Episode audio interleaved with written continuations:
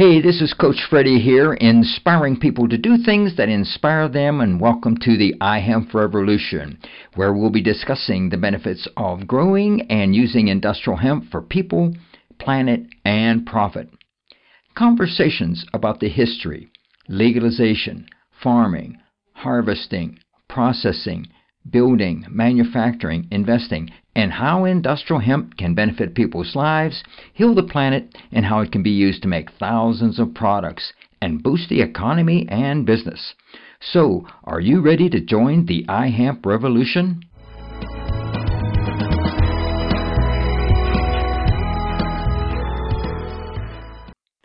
Hey, this is Coach Freddie, and I'm here having a conversation with Brian Richardson. He's with Foundations Insurance and Financial Services, and he's located in Lakewood, Colorado. How you doing there, Brian? I'm doing real good this morning. How are you, Freddie? Oh, fantastic, fantastic. So we're going to talk about a, a subject here that everybody has been talking about for four or five years already, and this is about crop insurance. So yes, we're going to dive we're going to dive into this and just answer a few questions that were coming up. So uh, first of all, Brian, tell us who is Foundation Insurance and how do they support the industrial hemp arena? Yeah. Well, thanks for having me, Freddie. Uh, again, my name is Brian Richardson, and I'm the co founder of Foundations Insurance and Financial Services. Um, I, I've been an insurance agent nearly my entire working life.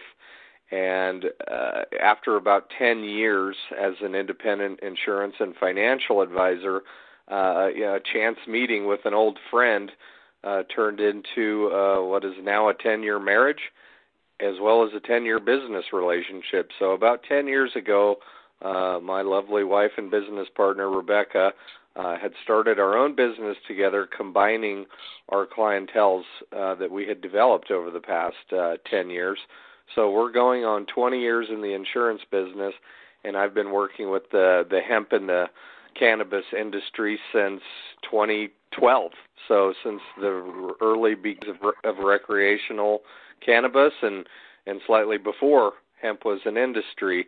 Um, and and I and I did that by simply getting involved. You know, I I, I joined what at that time was the Rocky Mountain Hemp Association, and yes. be, began going to uh, their networking meetings, and uh, you know quickly learned that you know in the early stages there there was not much industry. People were actually looking for me, the insurance man, to to to buy seeds from me, and so you know I, I assured them I didn't have any seeds for sale, uh, but I wished them the best. So that was you know like I said, 2013 maybe 2014. Um, so you know we've yeah. been working with the hemp industry ever since we're we're members of um of most of the uh the trade organizations uh that service the industry the the NCIA uh the National Hemp Association the Industrial Hemp Research Foundation as well as the Hemp Industries Association and we we've been uh, helping hemp businesses with a variety of different uh, insurance needs from you know general and product liability. Obviously, a lot of the product manufacturers out there um, need need that insurance quite frequently. Um, extractors, um, you know, brand makers, white labelers, um, mm-hmm. you you name it, and and most recently now crop insurance. So that's a little yeah. bit about our, our history with the hemp business.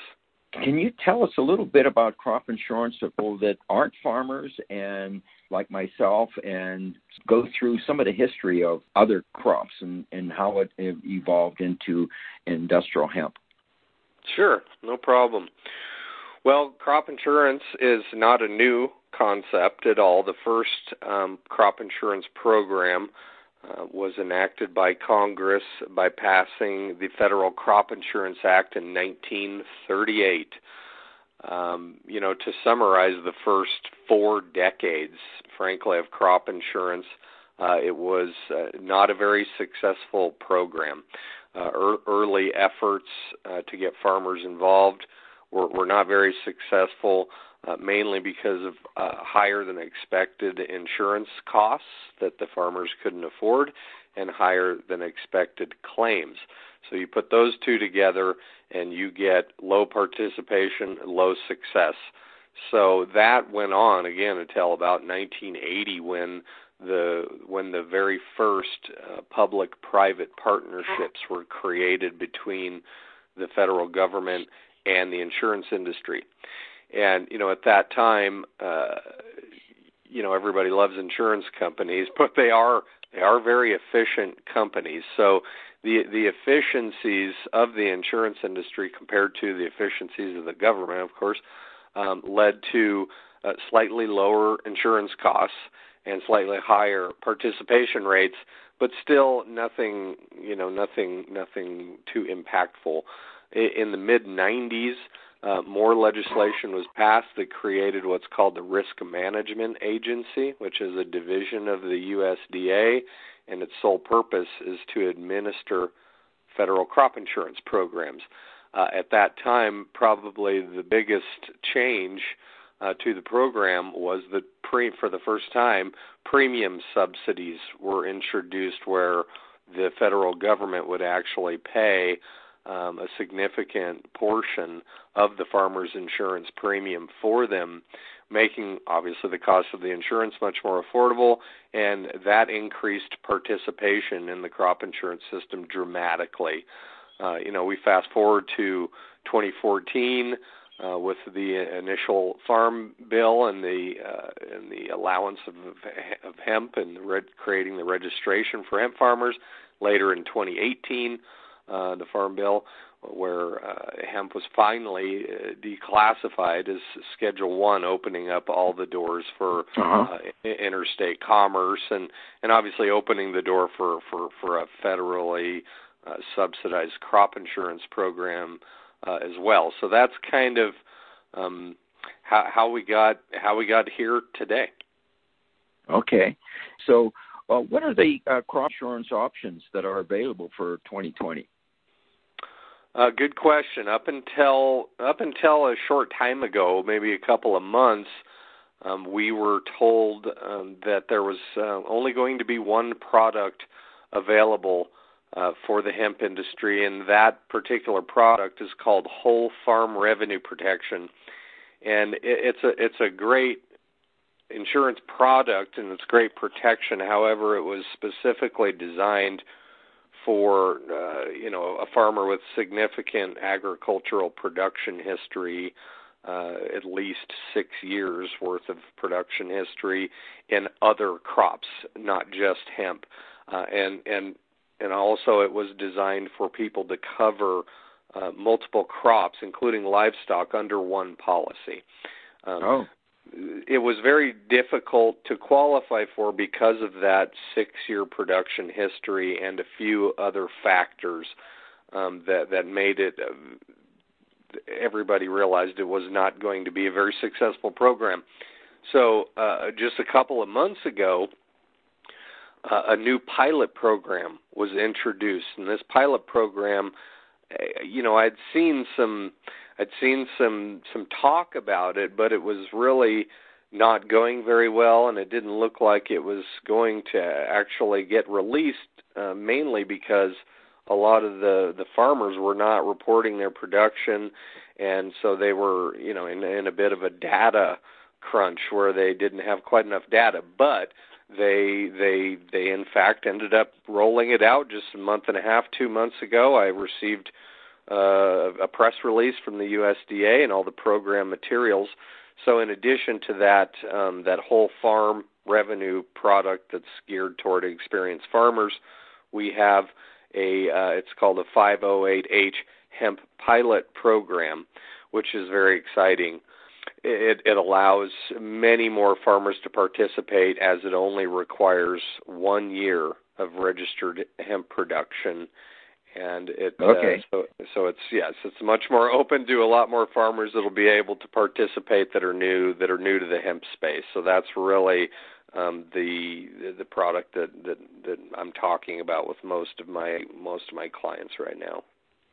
Okay, so all you need is is one year of, of hemp production, but what is needed to substantiate that? What what do they have to have? Right. Well, in addition to that one year uh, of registered hemp production, um, there are a couple things that that are required that seem to be relatively problematic, yet also you know might open up some new opportunities uh, for the industry.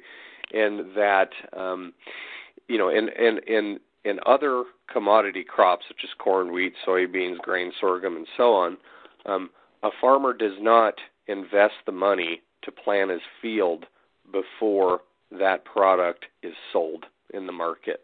And that's the big difference with hemp right now is that farmers are, you know, they're betting on the come. Obviously, they're they're they're planting with with no end market for their hemp, and that's really problematic for the crop insurance system because, you know, whether as consumers we believe it or not, things bad things tend to happen when when there's no market for the product out there. So yeah. they feel like among other things obviously unsold product is is just much riskier. And um you know and mistakes might get made along the way and so on. Um but uh, so the a processor's contract is one of the things um, that is required to insure your hemp under this program and a processor's contract is is actually obviously quite tough to come by right now. But um, yeah. that's that's kind of what we're working on. That seems to be the big um, the big roadblock right now is uh, finding farmers and farmers finding processors that that that do have the financial ability and the wherewithal to purchase the hemp that is grown for them. So, how much coverage can they get?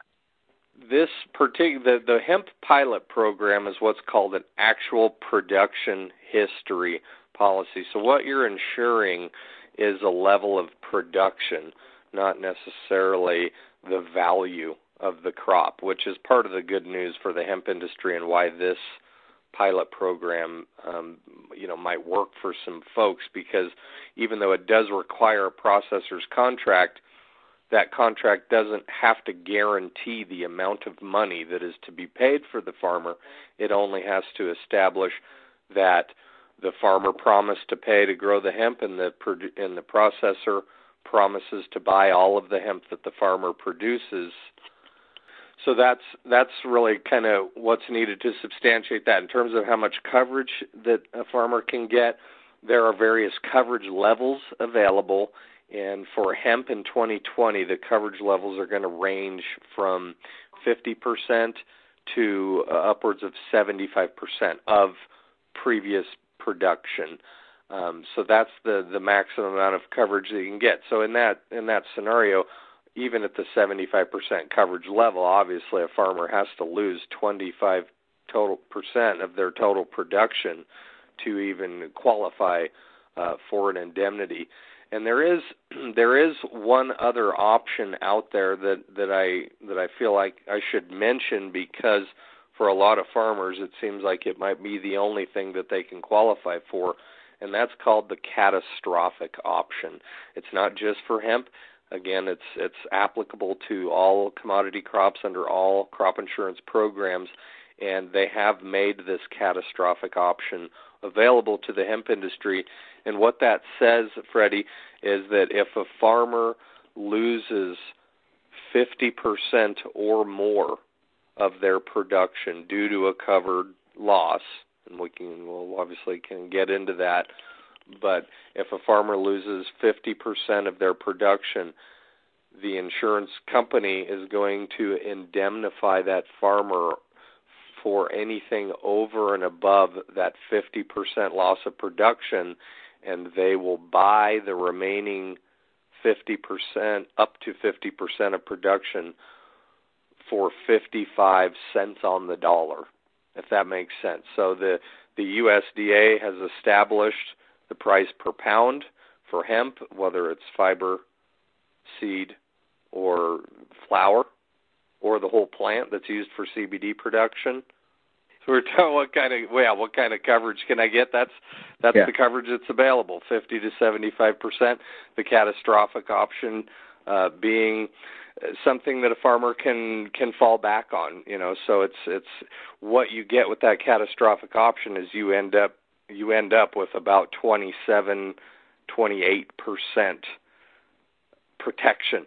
Okay, so it, that's why they call it the catastrophic option, um, but it's much more affordable than any of the other coverage levels. So for somebody who just wants to dip their toe in the water, um, it's it's an ex- it's an excellent option, and I have a feeling it's going to be appropriate for a lot of farmers here this growing season.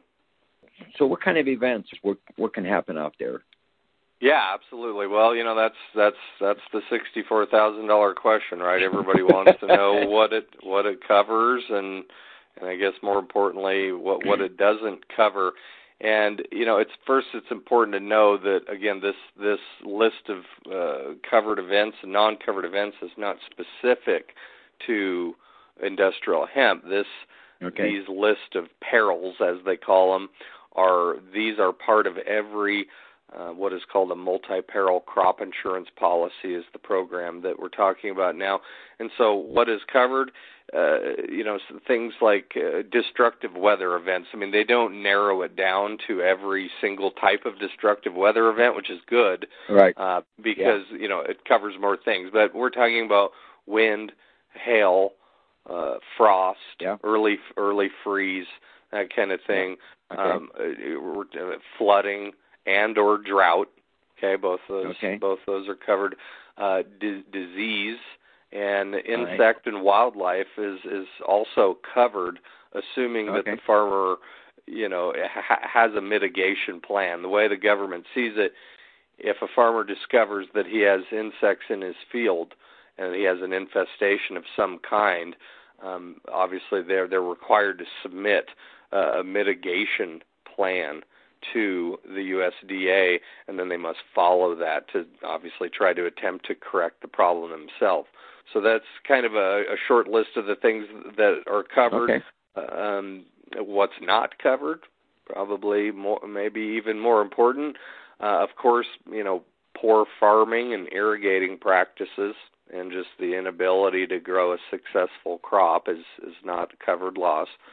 Um, uh, accidental pollination contamination from a neighboring farm is another thing that is not covered. Now, that is not a crop insurance um, peril that's covered. However, you know there are insurance policies uh, such as pollution liability insurance that could come into play there. But you know this is this is coverage that the other farmer has to have in place. So you know, anytime it's probably a good idea to talk to your neighbor and get to know your neighbor and what kind of insurance what kind of insurance everybody has because obviously the accident the the pollination is a huge thing. Um right. You know, and I could see a lot of things happening like that if we get heavy rains that you know that that wash a, a lot of nutrients and other things down into the irrigation system and it gets into neighboring farms. It's uh, a big thing. And, and another thing that's not typically covered is an accidental fire that's not caused naturally. These are, you know, thought to be other kinds of insurance risks. So, you know, if the if the combine or the tractor catches fire in the field, or you know, gas tanks that were left around um, catch fire in the field, those types of things um, okay. are not covered.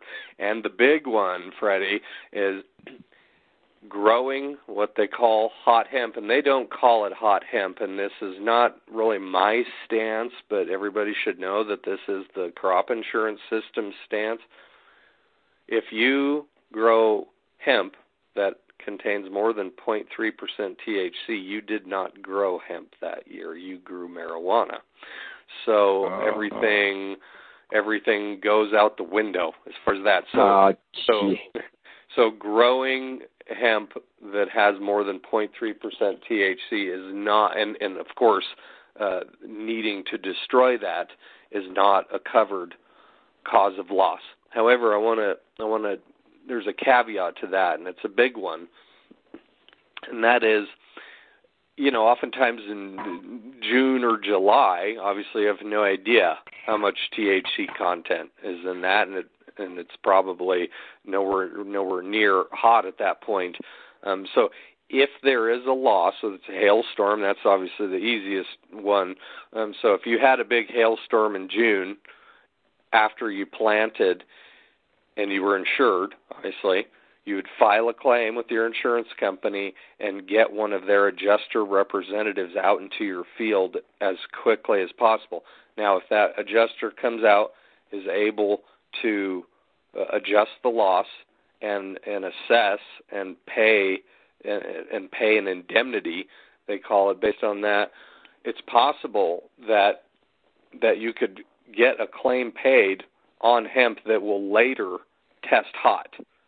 Um, if that make if that makes sense, it's oh yeah. You know the fact is, if there's a covered cause of loss before the hemp is harvested and tested, if you do think if you do things properly, a claim can get paid.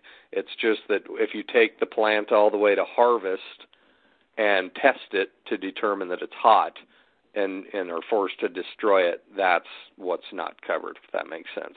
Well, that's more rules and regulations, right? Yeah, yeah absolutely. Yeah. So, uh, okay, so that covers about that. But uh, what is the application process like, and uh, what you know, and what are some of the deadlines involved? Uh, well, that's a really good question, Freddie, because there are lots of deadlines involved with crop insurance, uh, including including the sales closing date, all spring crops. Uh, again, not specific to hemp, specific to any farming in Colorado and, and most other states um, that have a spring crop. Um, the deadline to purchase and apply for this insurance, or the deadline to apply anyway, is March 15th. So we have a pretty, we have a pretty oh uh, short yeah. deadline ahead of us, and I've just been doing everything I can to communicate some of the details of the program and obviously find okay. interested people to take a look at it. But but so that's the big deadline that we're coming up to next. Over and above that, there are deadlines throughout the year. Um, you know that are that are tied to a lot of other deadlines. There's and the, some of the big ones are the acreage reporting deadline. You know, on the application in March, you know, you you tell them what you plan to grow and then okay. la- later on in the year you actually have to report the acreage that you did grow that you did plant okay so that's a big one and and also another date in there uh, is August 15th now I, I mentioned that processor's contract before obviously it's not customary to be able to have a guaranteed processor's contract for the sale of your hemp in March before you've planted it. Some people might be in that position. Most people are are not, but um, that's um, that's really um, kind of the critical the critical thing. So as far as the application process, I mean the application process is quite simple.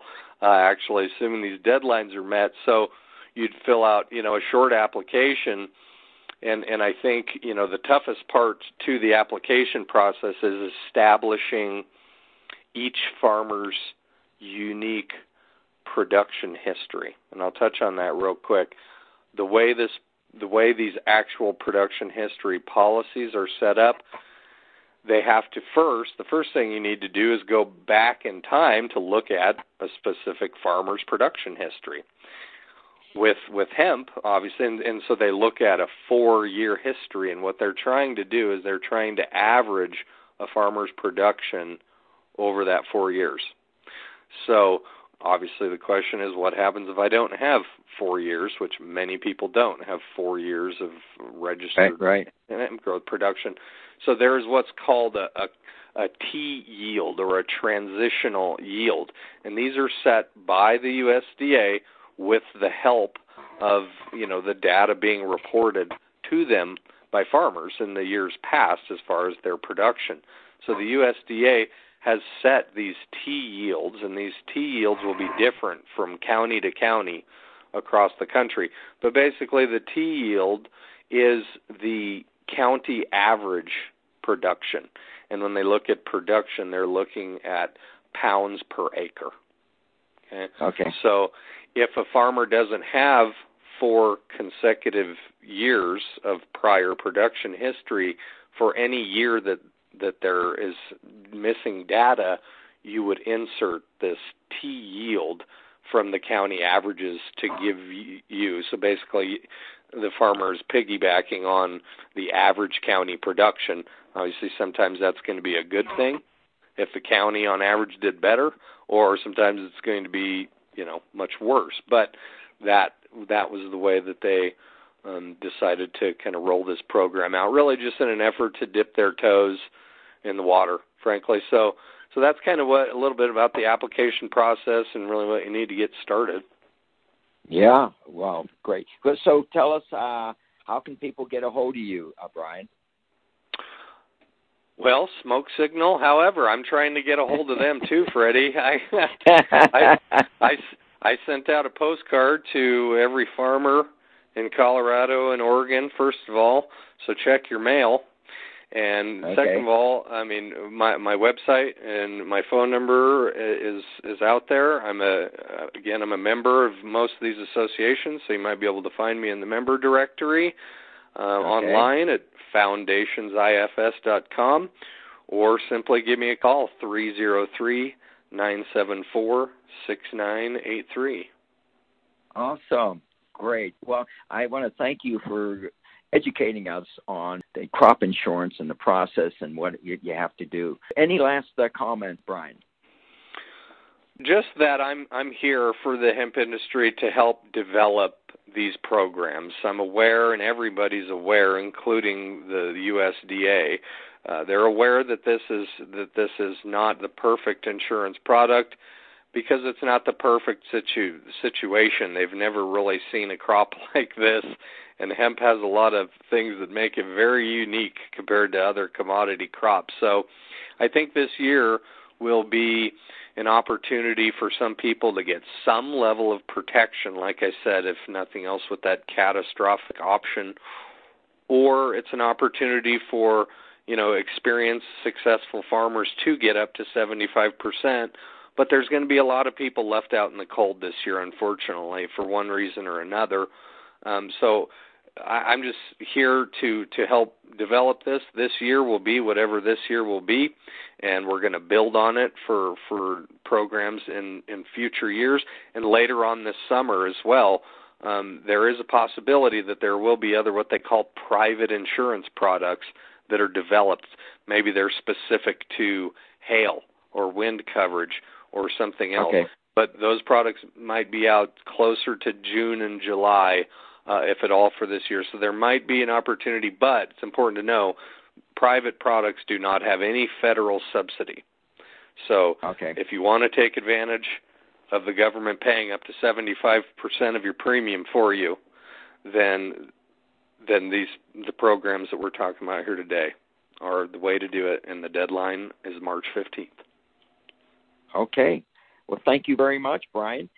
Thank you, Freddie.